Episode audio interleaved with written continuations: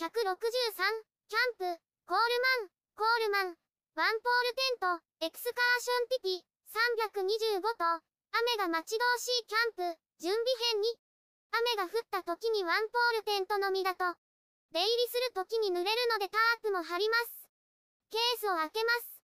タープを出します。ポールの袋を出します。タープを広げます。風がないので広げやすいです。ポールを組み立てます。右側に置きます。もう一つのポールを組み立てます。反対側に置きます。紐を袋から出します。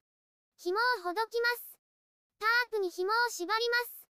タープにポールを通します。反対側に移動します。タープに紐を縛ります。タープにポールを通します。ポールを立てます。紐を後ろに回します。テントの前にポールが立つようにします。テントの後ろに来ました。紐を引きます。ペグを打ちます。ポールと紐の位置はこのようになります。反対側に戻ってきました。ポールを立てます。ペグを打ちます。紐を引いて調節します。ピンと張ることができました。話はそれますがテントとタープの色が異なってきました。日光に当たっていたため変色した気がします。タープに紐を縛ります。反対側も紐を縛ります。紐を引きます。ペグを打ちます。こちら側はポールを立てます。紐を引きます。ペグを打ちます。紐を引いて調節します。こちらもポールを立てます。